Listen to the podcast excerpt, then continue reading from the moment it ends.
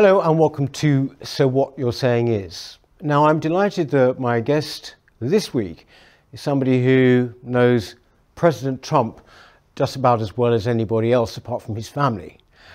Jason Miller was the president's chief press spokesman during the 2016 campaign, and he returned to do that in last year's election. He's also just launched a new social media platform called Gettr. and uh, he's joining me now from New York. Uh, thank you very much indeed, Jason, for, for speaking to us. Um, I want to start with your new social media platform called Gettr. I should say that that is uh, basically spelt G E T T R, isn't it? Um, can you just tell us a, a bit about it? What's, uh, apart from, before we get to the technicalities, uh, if you like, what's the mission statement? Uh, yeah, well, thank you very much for having me and for talking about the launch of our brand new social media platform, Gettr, G E T T R dot com, or at the Apple Store, the Google Play Store. Uh, Gettr is the the hot new social media uh, platform where we support free speech and we oppose cancel culture. And that's really our mission statement that if you believe in those two things, it doesn't matter what country you're from, what party or ideological affiliation you might have, we want you to join. So, for example, uh, we have uh, about 45% of our initial user base is here in the US, about 15% is in Brazil. President Bolsonaro and two of his three adult sons have joined the platform. In the UK, we're at about three and a half, four percent, I believe, of our user base, but we're just starting to reach out to folks and uh, start with some of our marketing efforts. And I'll tell you really where it came from is as we saw uh, actually really this is I think a global issue where these social media titans in Silicon Valley are telling us what our free speech rights are. And look, if I'm driven nuts by it and I'm an American saying, why are these three big tech oligarchs in Silicon Valley telling me what to do? Imagine if you're in the UK or if you're not even American, like who are these three guys in the US, in the States, who are telling us what our free speech rights are? I think that's a little too far. So our goal is that nobody will ever be censored or deplatformed for speaking their political beliefs. Is there the danger, uh, Jason, though, that um, I'm just thinking of what happened with Parler? You know, and with these sites, how will you circumvent that? Because at the moment, I've, you know, I've, I'm on your uh, on Gettr. I went on and registered. I went and did it via an app. But isn't that how they somehow managed to uh, disengage Parler? It was just by taking the app off of the off of that platform, wasn't it? So, two things can be true at the same time here. Number one, we do have a robust and proactive moderation policy. Uh, there is uh, your free speech rights extend up until the point where they infringe on someone else's free speech rights, or if they say threaten harm or have racial epithets or are posting uh, pornography. So uh, the same things that you can't do in regular life, you can't walk into a pub, for example, and threaten someone physically, and for there not to be repercussions. Not that somebody might uh, uh smack you upside the head, but as far as uh, the law would say that you can't go and threaten people physically, you can't do things like that online. That's that's not acceptable. That's not free speech. We want to make sure that political free speech is protected. So again, if you want to, is is my my British friends are absolutely being driven nuts uh, by uh, the jab and the pings and the lockdowns and the the incessant uh, government controls over everything. Here in the states, we're seeing brand new news today that they want us to wear one, two, sometimes even three masks, as it seems. I'm slightly exaggerating, but only slightly. Uh, but if you want to push back on some of the science on COVID, or if you want to say something completely outrageous, such as, I think COVID came from a lab in Wuhan, China, that was actually something where people were getting censored or deplatformed in the US last year. So we we have a policy, a, a very robust proactive moderation policy to make sure that uh, threatful or harmful things are not on our platform, but we want to make sure that we protect political free speech. And if you're talking about your personal beliefs, you're never going to be kicked off or censored on our platform. Right. I think this is, as you say, people are becoming more and more frustrated. I mean, uh, you know, people like me who, you know, we do these, uh, I know you've spoken to some of my kind of colleagues, if you like, uh, on YouTube. It's like a Damocles sword hanging over us most of the time. You know I mean? And there is this constant sort of need to somehow or other come up with a new platform. Um, is um, President Trump involved in any way with this particular, your new platform, Jason? Not at the moment. Um, I have been talking to the president pretty extensively about it. I'm actually having dinner with him this evening. Uh, so uh, uh, obviously, the world will find out if there's any um, uh, massive revelation. Uh, but here's the thing: President Trump does have a number of different options in front of him, um, and so but we've been in discussions. Uh, I've told him that his handle at real Donald Trump is being held in a beautiful safe in the corner of my office. Uh, that's a metaphor. There's not actually a safe in my office. Uh, running a social media company, I don't need a safe. Everything's in the cloud. Uh, but um, uh, look, we'd love the president to to join. Um, I think he wanted to see kind of how uh, we did coming out of the gates, being a brand new platform. We're just about 2 million people in a little over three weeks, not even a full month into this yet. I think that's pretty remarkable. And look, we have Secretary Mike Pompeo, our former Secretary of State, uh, former Secretary Ben Carson, uh, HHS, who, uh, or excuse me, HUD, uh, who was in President Trump's cabinet, uh, Leader McCarthy on the Republican side, number of U.S. senators, chairman of the Republican Party, like I said, President Bolsonaro. So we have folks, and even outside of just politics, Gina Carano, uh, the actress from The Mandalorian, is on board. Uh, we have a number of UFC fighters who are on board. So it's fun. Look, Twitter has become kind of this this left wing cesspool uh, of bots. Uh, just everything's hateful, everything's snarky, everything's negative. I look forward to going on Gettr because every time I open the app, there's somebody fun, there's somebody new, uh, there's somebody cool who's on there, and we're kind of making social media fun again. Uh, where is the best way that people can join it actually, Jason? Would it be via their phones or computers? I mean, presumably you have a website or, or, or what? Yeah, so great question. Actually, this, uh, is a little bit kind of uh, nerd inside baseball stuff, but that's kind of uh, the world I'm in right now. Our user base is about a third iPhones, about a third Androids, and about a third on the web as far as how people access it. So you can go to the, the Apple App Store, you can go to the Google Play Store, or you can go to gettr.com, G E T T R.com, all three ways, and you can literally create an account in about 15, 30 seconds. Uh, it's very quick. It's very easy to do. Uh, come on in and, and, check it out. I think you'll really, uh, really feel good about the ability to, whether it be the longer posts, 777 characters, the longer videos, upwards of three minutes, the sharper, clearer images. Uh, and we'll have um, a whole bunch of new features that are com- coming very shortly. But it's a it's a fun platform. Oh, good. Um, you mentioned you're seeing uh, the president uh, later. Um, Jason, what, how is he doing at the moment? I mean, what's his frame of mind? I mean, I, I would have thought, you know, that here was a man who was known more than many other or any other politician for being on social media, and then bang, he was taken off. Um, did he have terrible withdrawal, or has he? How has he responded to it? Uh, he would obviously much rather be on social media than be off it. Uh, I think he has done a very good job of um, of getting his message out even without social media. But it's different. Uh, it's different when it's then, say, picked up by uh, reporters or journalists or supporters and then shared, or as opposed to, you know, the genius of why President Trump won in 2016 is we bypassed the traditional media filter. We went right to people. Uh, President Trump was on the cutting edge of using, say, Facebook Live to communicate with people. He was on the cutting edge of using Twitter uh, to make sure you don't have to go through your, uh, you know, your uh, BBCs or even your, uh, you know, even your Times or even your, uh, you know, Telegraphs or Guardians, uh, and have them give their version of what you're saying. You can go right to them, and so he did that with our media counterparts here in the in the states, and he did it effectively. And we saw in 2020 the excuse me the big tech giants really came together and teamed up with the media to try to stop that. We saw it with the suppression of the Hunter Biden story, excuse me, Hunter Biden story. Uh, we saw it with how they tried to shut him down after January 6th. Uh, and so there really uh, has been this uh, collusion effort to try to eliminate his free speech rights. Yes. Um, I think, isn't it true to say, I think you said this in a, an interview recently. Uh, I found it interesting that these mainstream media and big tech sort of came together, if you like, to delegitimize uh, the president.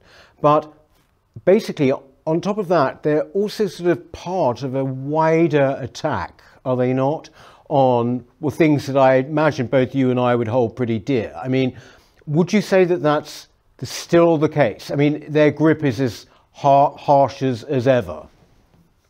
Yeah, you know, you make a really good point here because uh, I think everything, I think what, what Brexit taught us, what President Trump's election taught us, uh, even President Bolsonaro's election, what that taught us is uh, even even look at the way that uh, a lot of say President Modi, uh, the way uh, excuse me, Prime Minister Modi, the way he's led in India.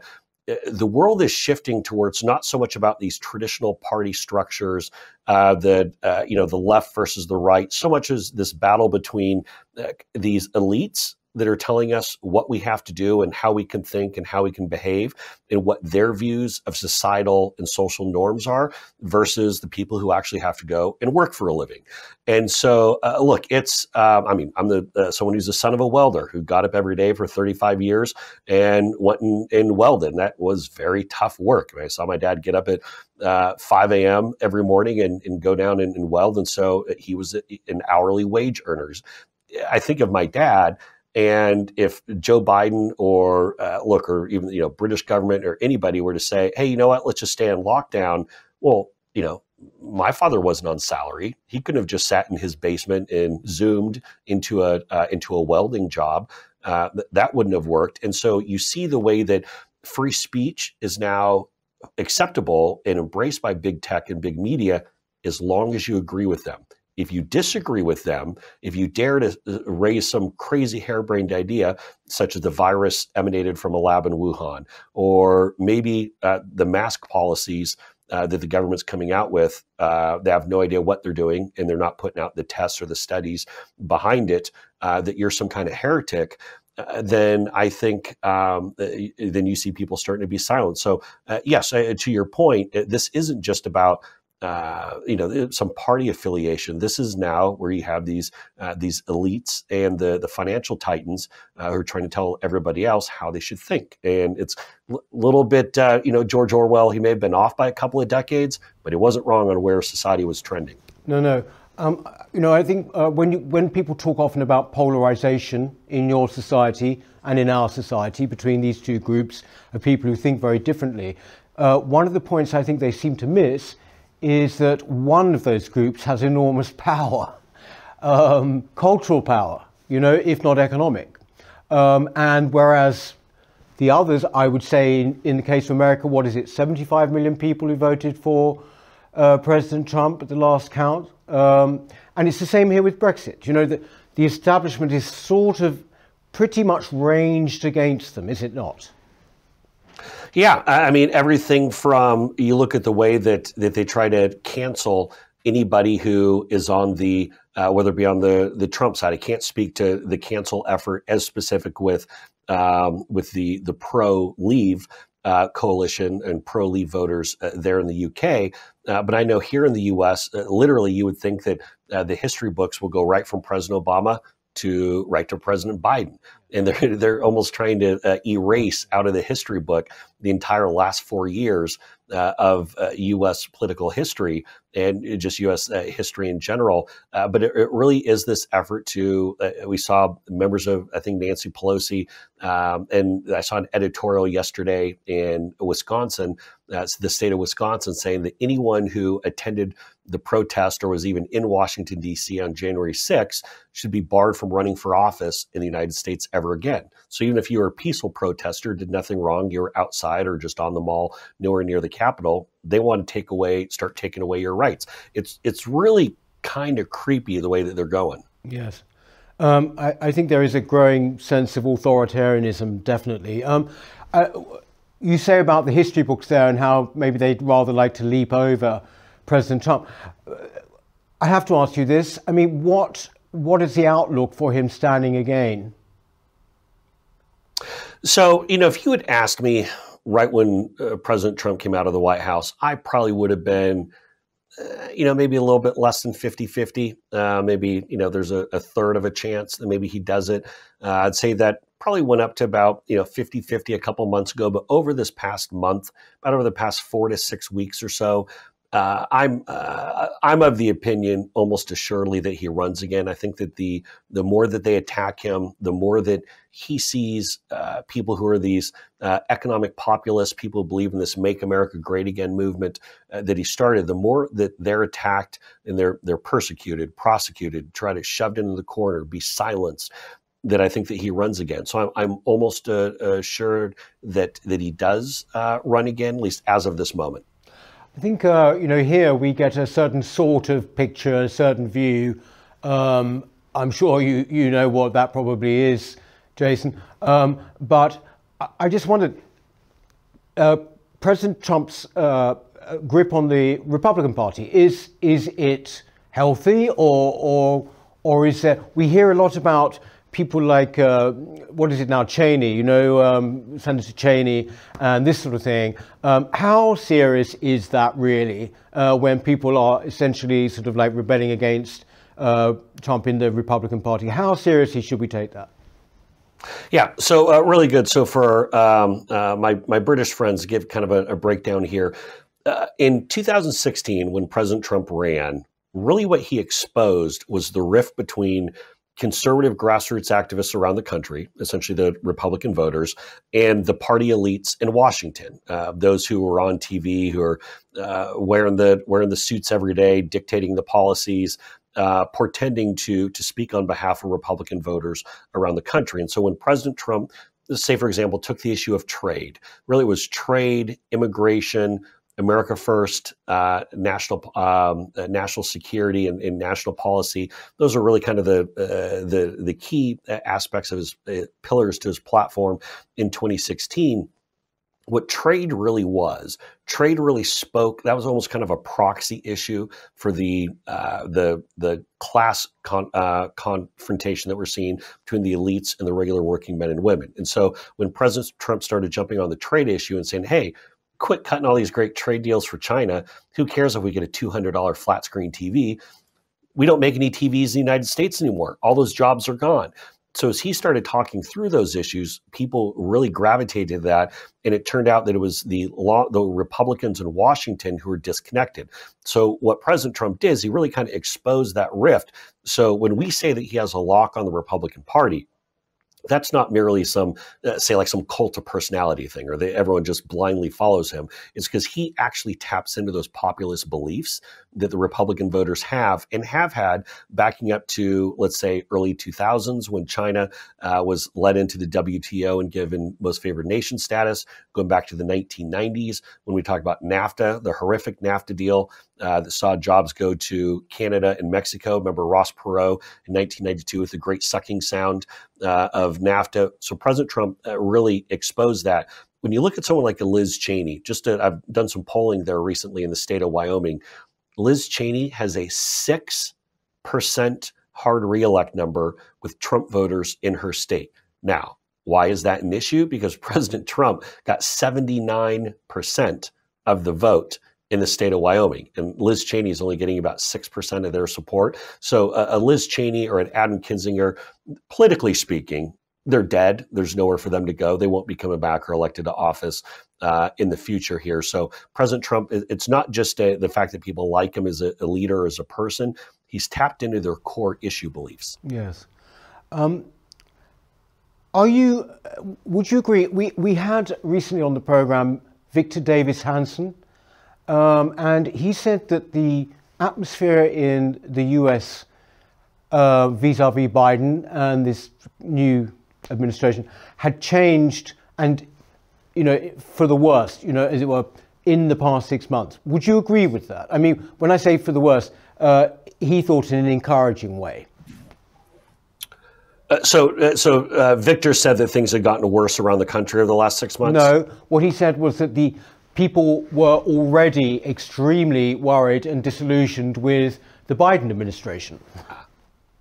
Yeah, no, uh, that's uh, look. The uh, uh the shine has really come off. I think that there were a lot of people who voted for Joe Biden uh, because uh, they just wanted something different. They thought that that he would be as effective as President Trump, just without the the mean tweets, so to speak. and what they're finding out is that Joe Biden is someone who's barely there. Uh, he comes across as uh, potentially even being borderline senile. Um, and as President Trump jokingly said, Hey, Joe, if you had just gone to the beach for several months, uh, half of these crises wouldn't have been created. We wouldn't have the crisis at the southern border from reversing President Trump's policies. Uh, we wouldn't be tested continually, whether it's in the Middle East, whether it's Iran, whether it's in the South China Sea, where I know uh, the UK just sent in uh, a carrier. So I, I, know that that's something that's on uh, uh, front and center for a lot of British folks as well. Uh, but it's all these the hyperinflation crisis uh, because we're giving away so much government money here in the U.S. Uh, yeah, and so people are starting to realize, wait a minute, gas used to be uh, you know two dollars and change uh, per gallon. Uh, now it's now it's four dollars and change per gallon. and I'm sorry I, I, can't do the conversion for you guys, but you get the the broader you get the broader point about it's becoming way more expensive. but the the inflation issue, and I'll tell you who's impacted by that the most the deplorables, the wage earners, the people who are not the, the global elites, people who actually know what a half gallon of milk costs, people who have to go and drive uh, the yellow vest, for example, um, uh, type of coalition, the other we saw in, in Paris a couple years back. Uh, these are folks who have to work for a living and realize, hey, things are a lot more expensive. My paycheck's not going up, but my bills are. Yeah. You mentioned their deplorables, uh, Jason. I mean, you mentioned your father was a was a welder. Um, I don't know whether your father was a uh, would have been a Trump supporter. I don't know, but I mean, what are those people doing now? What what are those people that would have voted the 75 million? At the moment, what are they just doing? I mean, because it seems to, as you say, from what you're saying, is that they're kind of, they're, they're, there's a bit of vengefulness going on towards them. Um, well, uh, yeah, there's well, people are definitely uh, people are angry. People are fired up. There's a lot of uh, leftover uh, residue from the the 2020 election. A lot of folks are very concerned with how that turned out. Some of the concerns with the uh, the accuracy of, of, some of the the tallies and such. Uh, but as we look ahead to 2022, there is a a great anger toward Nancy Pelosi and House Democrats in Washington D.C towards uh, Chuck Schumer and Senate Democrats in Washington, D.C. And even a number of these, most of our, about two thirds of our gubernatorial races, our governor's races, are on the ballot in 2022. I do think that this is going to be a, a massive issue because a lot of what we've been talking about, kind of the federal government, the national government aspect of things. But when you think of the state governments, the state lockdowns, the state shutdowns, the state masking rules, a lot of these uh, governors, a lot of these more liberal Democratic governors who came in in 2018, you put in these these draconian policies. I think of uh, uh, Gretchen Whitmer in uh, in Michigan, the state of Michigan, for example, who's been absolutely uh, disastrous. Um, she's going to face a real challenge, and she could be bounced. So I think people are going to mo- mobilize. I think they'll show up to the polls quite frankly, I see it from uh, anecdotally from looking at our content on GETTR and the way that people are now saying, you know what, I'm not going to allow these big tech guys to go and censor us or quiet us. We're going to find other ways to communicate. They're joining platforms like Gettr. They're starting to uh, say, uh, we're not going to be taken for granted. We're not going to be silenced. Yes. Uh, can I ask just brief, briefly, uh, uh, Jason, what? Uh, when did you get into politics yourself? When, when did you start this career that you've had? So initially uh, started in, I grew up in Seattle, Washington, which is in the northwest corner of the United States. Uh, very liberal town. That's where Microsoft, Amazon, Starbucks uh, is all from. And I think uh, part of the, I think part of the populist bent uh, growing up was obviously realizing that uh, I was definitely not a uh, a Microsoft baby or definitely not a a Starbucks baby, so to speak. Um, and my uh, father's, uh, as I said, was a welder, someone who's very fiscally conservative, socially a bit more liberal um, or libertarian, I would say. My mom is very uh, socially conservative, but uh, fiscally she might be uh, a super liberal, and so I ended up picking up the more conservative elements of, of both of them, and uh, started getting active, and then went to college in Washington D.C. and uh, and working on Capitol Hill, and kind of got the bug, and then realized that uh, government itself was no place for me. Uh, I'm not necessarily that great sitting behind a desk all day. Uh, so when, when I got out there and helped manage races for House and Senate and governor, won at all those levels, and then helped President Trump in 2016 and 2020. Yeah. And, and do you have time for anything else outside of politics? Uh, so my 12 year old daughter is in travel softball, which I now I don't know about travel sports in the UK, uh, but I can tell you that it's look. I, I, love her. I support her. I go to as many games as I can it's the thing's almost like a cult. Like it, it, they literally they practice four nights a week. They're in travel tournaments every weekend, and uh, but she's uh, uh, she's a, a, burgeoning softball athlete, and so much of her her softball schedule dictates uh, my personal life. Uh, but I, I, love her and I'm there to support her. Uh, then I have um, a four year old um, daughter and son, and so uh, so we're we're busy. Uh, we have uh, my beautiful wife makes makes everything makes everything happen. But my 12 year old softball schedule pretty much dictates everything outside of this big social media company. well, look, all the very best for that, um, Jason. And um, again, it's Gettr, that's G E T T R. Um, and uh, look, thank you very much for joining us. And, um, and also, you know, have a wonderful evening dinner with uh, the President, uh, President Trump. And uh, obviously, send on our good wishes, won't you? Will do, and thank you so much for having me. And hopefully, we can get the president on uh, on Gettr. So it'll, it'll be fun. that fun. would be great. Thank you very, very much indeed. Thanks. Thank you, thank you. Thank you. Uh, that's it for this week. Uh, so what you're saying is, and we shall see you next time. Thank you very much. Bye bye.